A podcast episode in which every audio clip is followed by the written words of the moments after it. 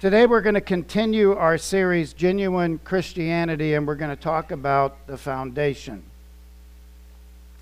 1 Corinthians, as we've been going through Acts on 1 Corinthians, uh, the, the big joke was that um, the one Wednesday night we got together and I said, I started reading something from the book of Acts and everybody looked puzzled. We were supposed to be reading from uh, 1 Corinthians and they stopped me and they said, Where are you reading? so, anyway, 1 Corinthians, written by the Apostle Paul, 53 to 54 AD, on his second missionary journey, he had attended uh, Corinth, but at this time is in Ephesus. Word gets back to him that there is trouble in the church. Major problems with the church. There were divisions in the church, there were moral failures in the church, they were abusing the Lord's Supper, and marriage was a major issue. So when Paul writes this today, that has to be one of the major points. One of the major points that Paul wants to lay here is a foundation. And let me say right up front the church has to be built on a foundation. And it depends on what that foundation is. And as we'll read, that the day will reveal what the foundation of the church was built on. And so, if we look at this this morning, we want to look at we build on Christ and we look first and foremost at the foundation. For no one can lay a foundation other than that which is laid, which is Christ Jesus. Paul chooses his words very carefully here. Christ is the word uh, for divinity, but also the humanity. Christ Jesus. He's divine yet human. Some were trying to lay the foundations, uh, if you look at verses 3, 5 through 9. What then is Apollos? What is Paul? Servants whom you believed, as the Lord assigned. I planted, Apollos watered, God gave the growth.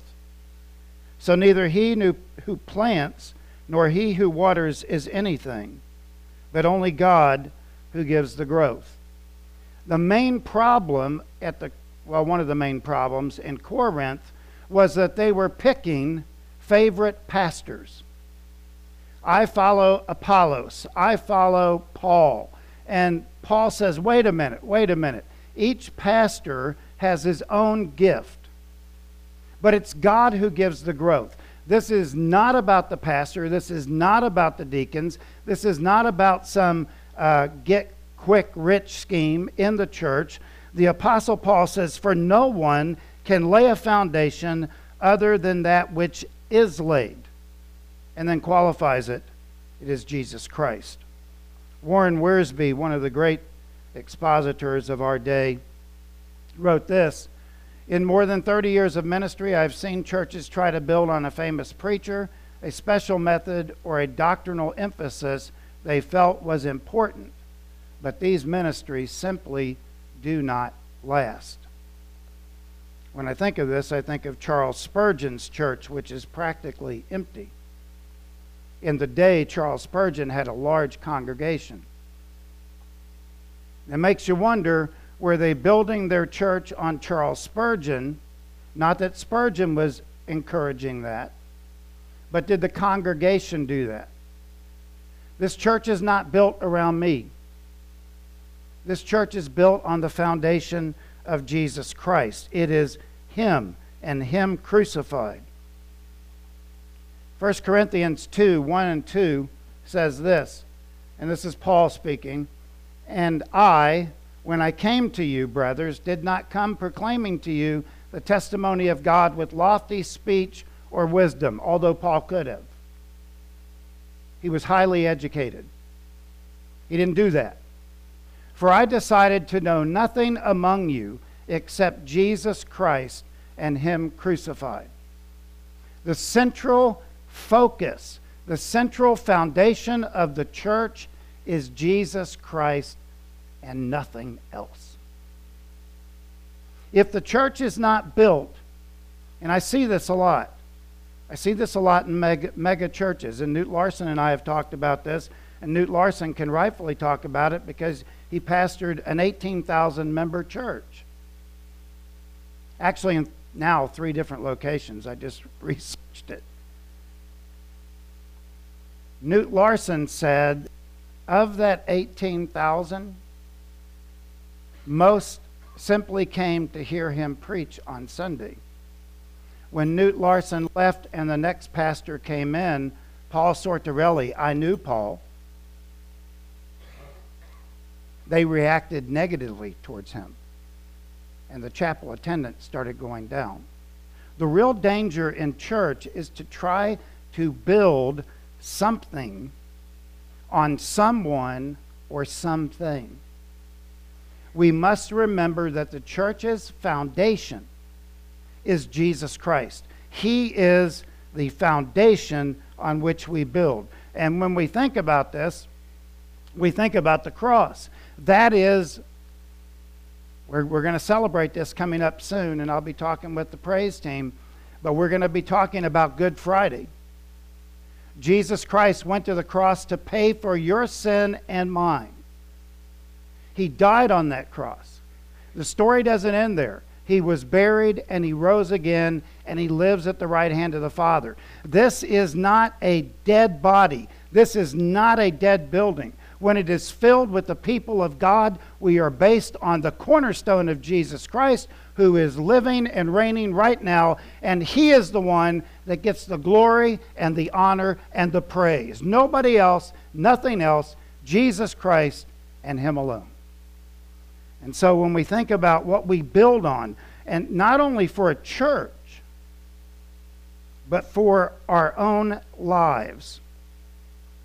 Now, the question is as Paul writes, and, and I, would, I would encourage you to come on Wednesday nights. We're, we're maybe halfway through the book, but you can still come and, and learn. So we have this foundation. And Paul just said, For no one can lay a foundation other than what is which has been laid, which is Jesus Christ. That's the foundation. That will be tested. That's going to be tested. Not only is the church going to be tested, a foundation, but you and I are going to be tested. And he goes into it right here. Now, if anyone, now we know there are four classes of if statements. This is a, called a first class conditional statement in the Greek. We say, what does that mean? Well, in the first class conditional, it assumes that the statement is true.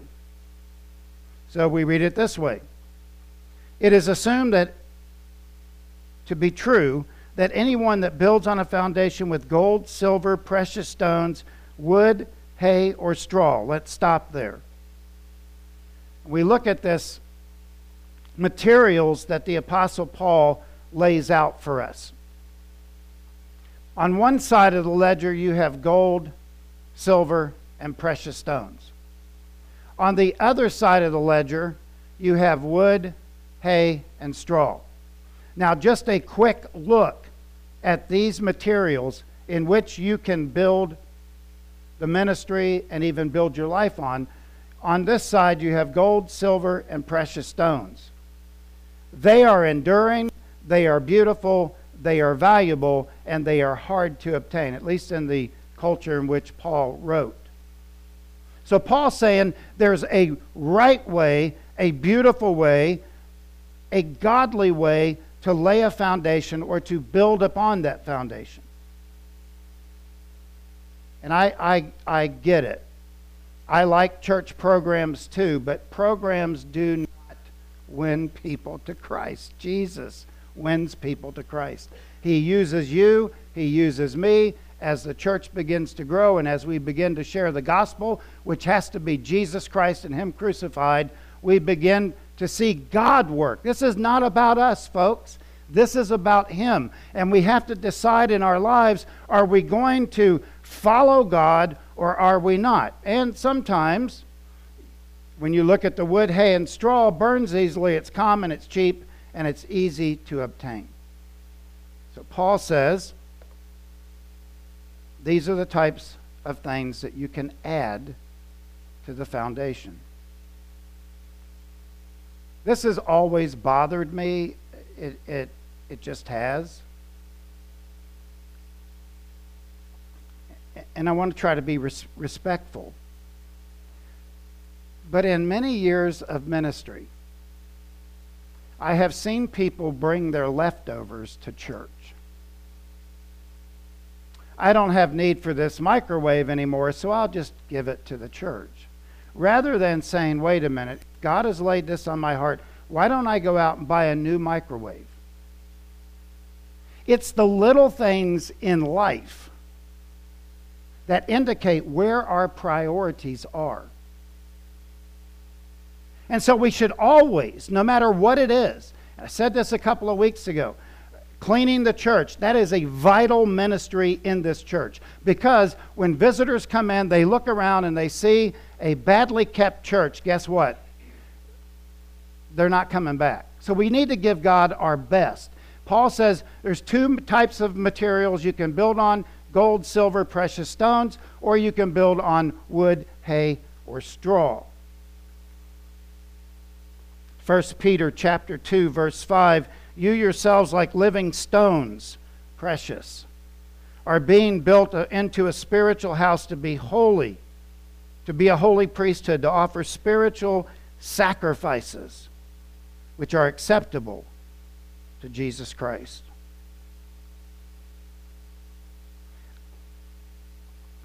We need to re examine what we are giving. We need to re examine our lives and say, wait a minute. This, if this is the most central part of my life, what am I going to do in relation to that foundation that will bring glory to Christ? That's a big, that's a big question, something to ponder, something to think about. Now, notice what Paul writes still in verse, now we're in verse 13. Each one's work will become manifest, for the day will disclose it, because it will be revealed by fire. And the fire will test what sort of work each one has done. Paul will go on in 1 Corinthians chapter 12 to talk about the variety of spiritual gifts. And there's a, there's a grocery list there that the Spirit gives. So, what we do here at church, what we do out on the highways and byways of life, is very, very important. You have to decide am I going to give God my best at all times? And I, I, I realize there's, there's, we're sinners, we're sinners saved by grace, we're going to make mistakes, but those should be the exception, not the rule. We should try to do the best that we can to project Jesus Christ, the cornerstone in our lives. Each one's work, Paul writes, ergon, we've seen this word before, it refers to workmanship or to quality. There again, Paul's referring, referring back to gold, precious stones, and he's wanting us to look at this and say, wait a minute. Each one's work, that means your work, my work, is going to be tested. This high quality. By using the illustration, Paul was confronting us with the question how are you building your life? Are you building hastily and with perishable materials? Or are you taking your life seriously? Building carefully with materials that will last throughout your life and are strong enough to impact not only this present generation, but also the generations to come. Quite amazing. We have to think about what we are doing not only in the foundation, but what we are doing with our lives. So the question is are you giving God your best? Are you giving God your best? the word manifest. The word manifest refers to something that will be easily known, clear, plain to everyone. When I think about this quality and that it will be known to everyone, I think of a master painter. And actually, that looks very similar to the girl that he is painting. Obviously, this man has refined his work, and you can see you can see how he has attention to detail in all of the painting.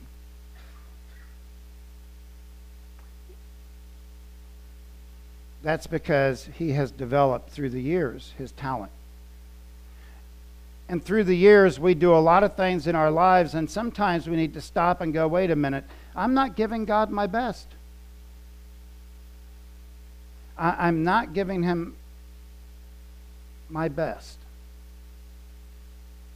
And I know we all veer, we all have moments when life gets on us, problems come. I totally get that. But again, it should be the exception, not the rule in our lives. Give God your best so that when it is revealed by fire to uncover, the fire will test it. Dokimazo, which means to learn the true value of something. When we stand before Christ, and of course the day is the day of judgment. Now, here's Here's a bit of good news you will not be judged on your sin because Christ has already paid for that on the cross. But what we will be judged on is what we have done with Christ here and how we lived our lives in relation to the foundation.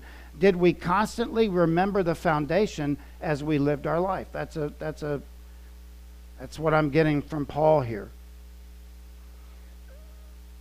Let me give you some practical application here. Thoughts about the test. These are just my thoughts drafted from this sermon. The first one is Does it glorify Christ?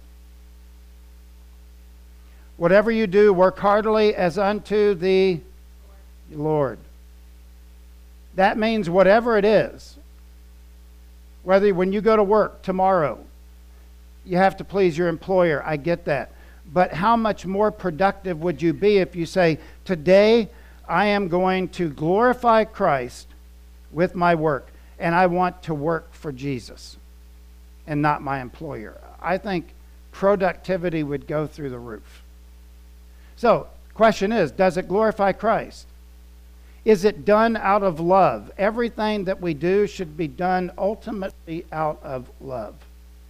Love for Christ, love for the world, not loving the things in the world, but our love for the world. And that's why I like Who's Your One. We'll, we'll, we'll get into that in that series.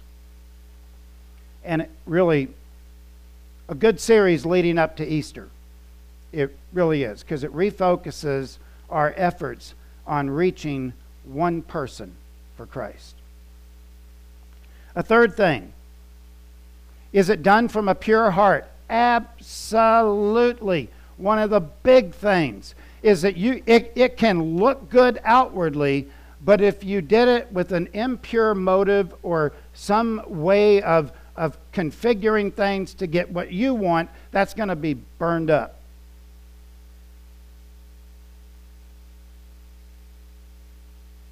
Our hearts above everything will be looked at, our motives.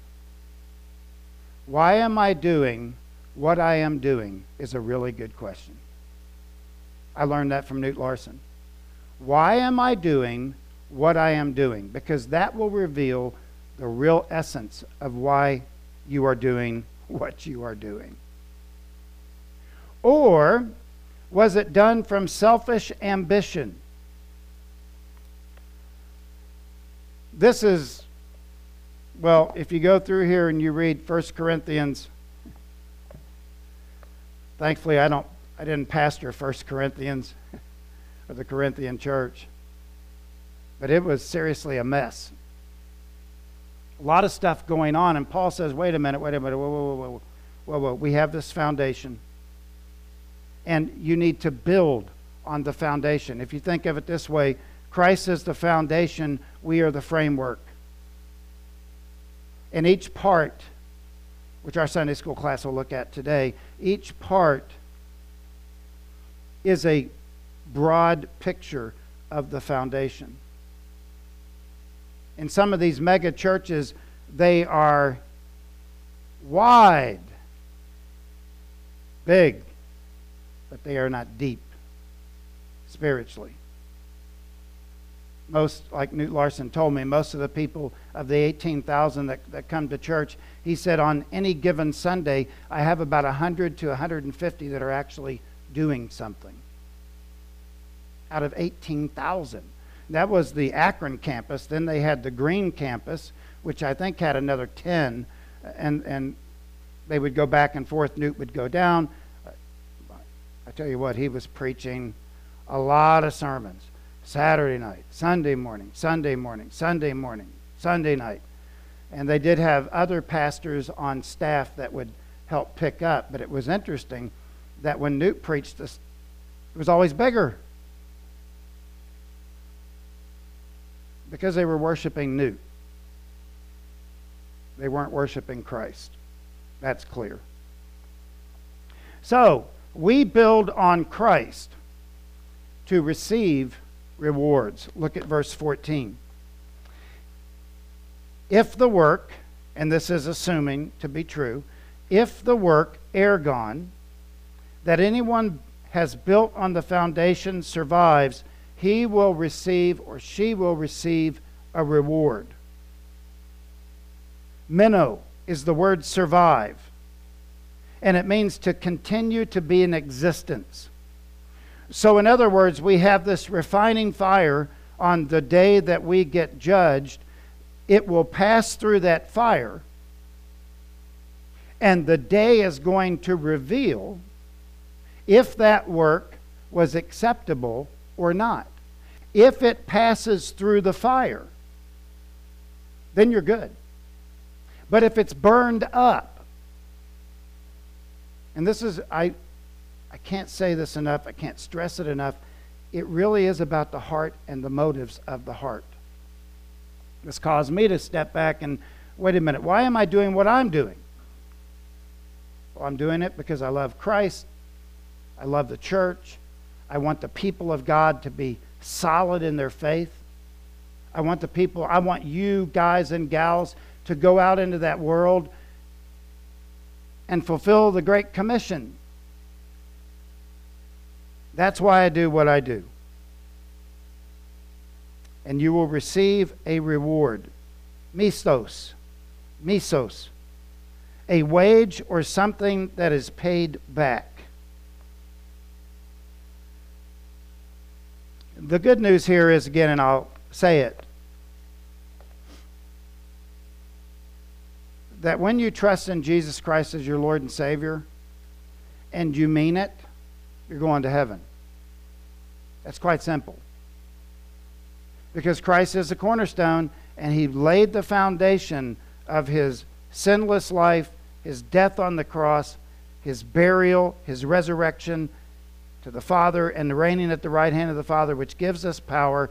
And when we stumble and when we fall, all the sin is on Christ. So that's the good news that we will reap the benefits someday. So many have crossed the finish line. In the years that I've pastored, so many wonderful, wonderful saints of God crossed the finish line. Tough to watch, but beautiful knowing that that person went into the presence of Christ. Some people say, well, you shouldn't be sad. Yes, you should. When you lose a loved one, Jesus cried. It's okay to cry. But we don't cry like the world cries. I've met many Christians that have lost loved ones.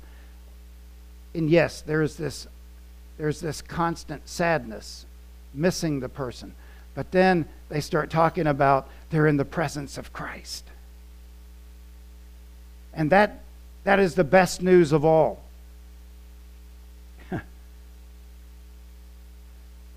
Speaking of Christ as the foundation, I love this. I love this picture. Jesus Christ himself being the chief cornerstone.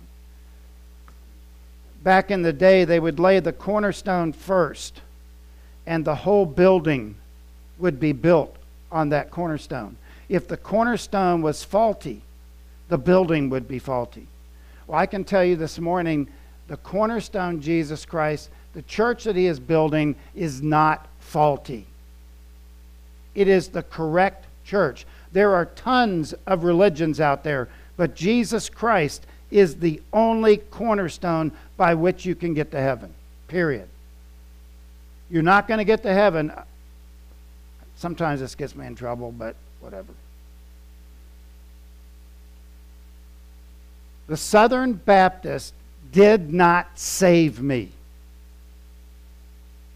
Jesus Christ saved me. The Southern Baptist Church and me being a pastor has nothing to do with my salvation.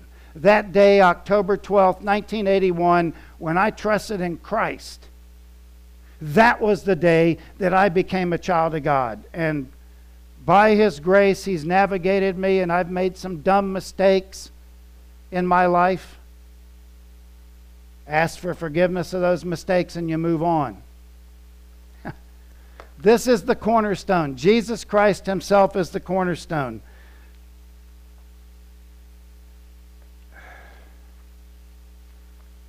And it all comes back to Him. Part of the rewards, part of the rewards is how we did in relation to that cornerstone. It could be anything. It could be the neighbor next door who maybe lost their husband or whatever. And their yard is overgrown, and you look over and you go, I'm going to go mow that lawn. And you go over, you knock on the door, and you do it in the name of Christ. That's a ministry. Don't take anything for it. Or maybe you, ha- you know a family here in Tolono that is in need of food. And you go over there and you just leave a bag of groceries. Don't take credit for it. Do it because we are trying to minister to the community.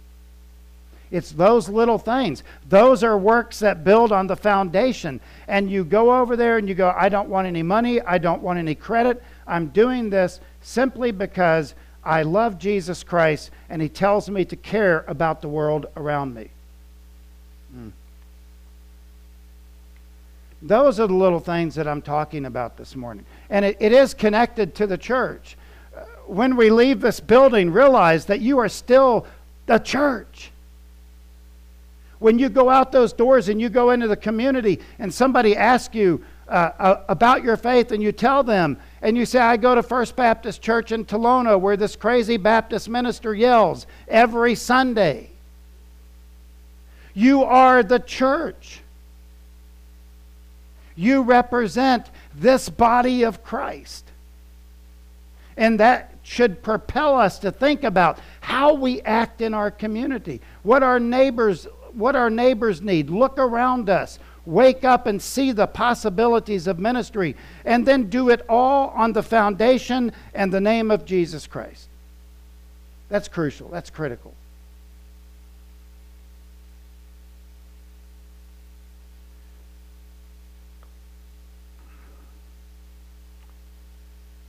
To receive rewards.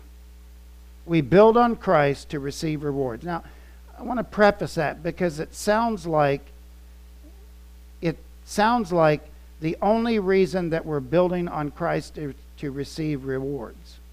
That's not what I mean. It should be the result of building on Christ will be that we receive rewards. If anyone's work is burned up, so in the previous verse, it passes But in this verse, listen. But if anyone's work, ergon, workmanship, what we've done, how we've lived our lives, the best thing to do is before you do something in the name of Christ, is stop and go, Lord, I want to do this. Not to bring glory to myself, but I want to do this to bring glory to you. Then you could proceed with the task. But if it's burned up, he will suffer loss, or she will suffer loss, though he or she himself will be saved, but only as through fire. Katakayo. This word burned up. Katakayo. It means burned to ashes. I don't know what the fire will be like. Will it be a spiritual fire? The fact is, Paul uses the word burned to ashes. I don't know about you. Um, I definitely don't want to make less of this. Use it as an illustration. The people of Ukraine are living a nightmare.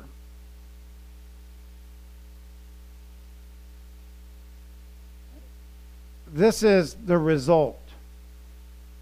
And this is one small picture of the Russian atrocities that are taking place.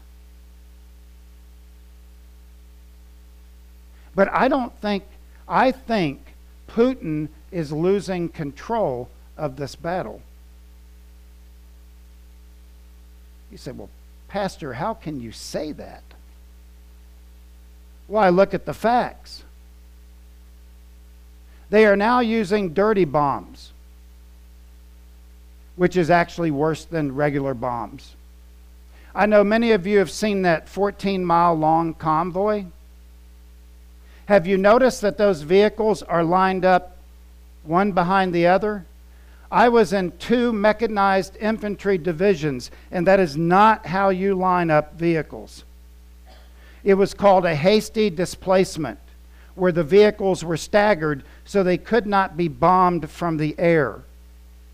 They couldn't just take out a whole thing. I'm also hearing, and I followed a lot on this, I'm also hearing that Russian soldiers are surrendering. I'm also hearing that they're puncturing their gas tanks so they cannot advance.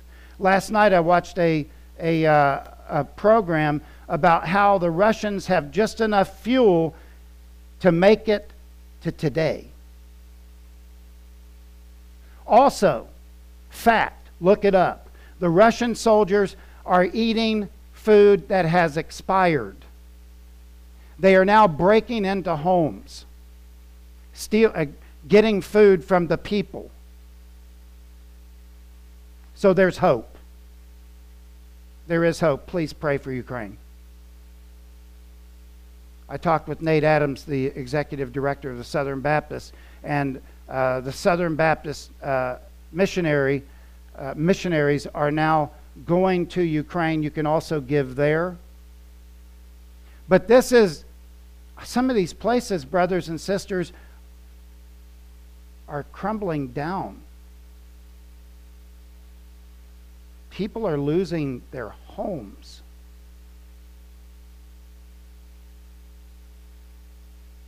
Putin's target now is to take the entire Ukraine.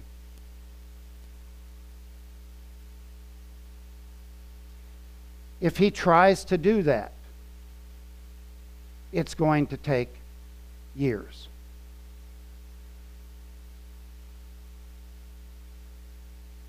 I know that you can surround a city, but taking a city and keeping that city is a door to door operation.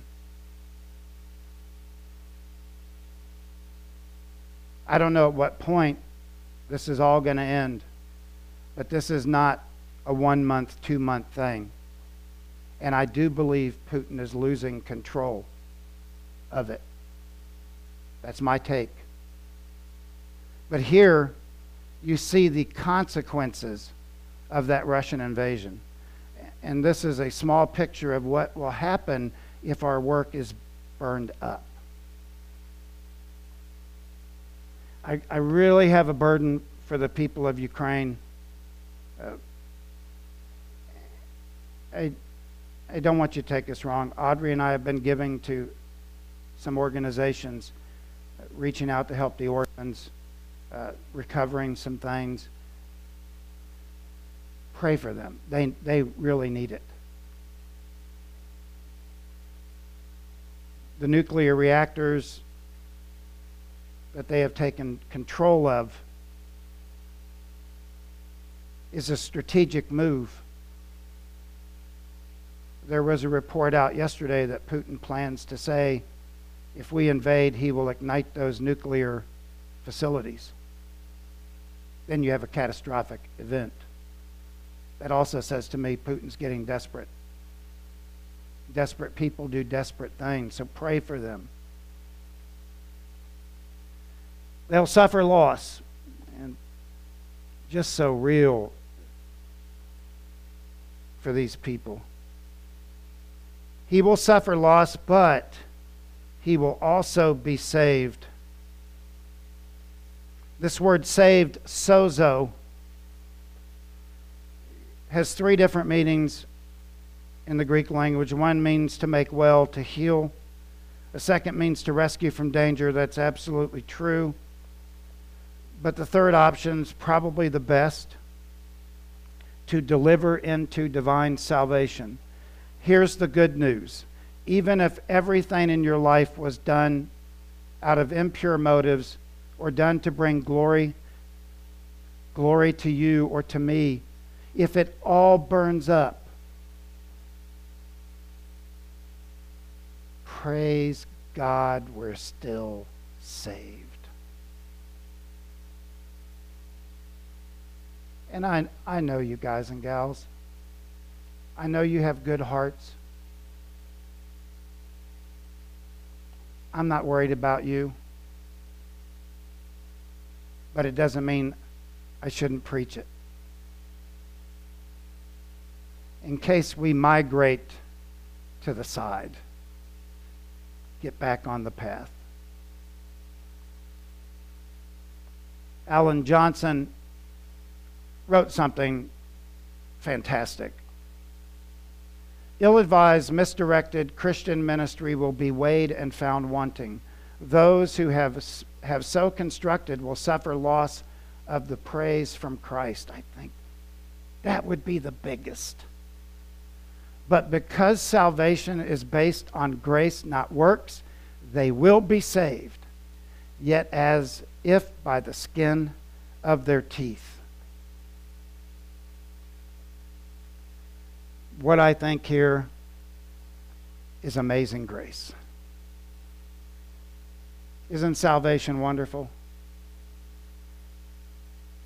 To know that no matter what happens in my life, no matter how terrible I act, and I don't want to act that way, but at times in my life when I mess up and I sin and I struggle, obviously ask for forgiveness of that. But I do know at the end of the day, when the dust settles, I am his child. And I will go to heaven to see my Savior face to face, and so will you, brothers and sisters, so will you. But while we're here in the living body, the goal of the life that I see in at least the last two sermons all ended, but glorify God. As we live our Christian lives and as we follow Him daily, that our whole purpose in life is to glorify the foundation and to live in such a way as to please Him with our lives. I think that's the secret. How are you living for Christ this morning? What's the quality of your work?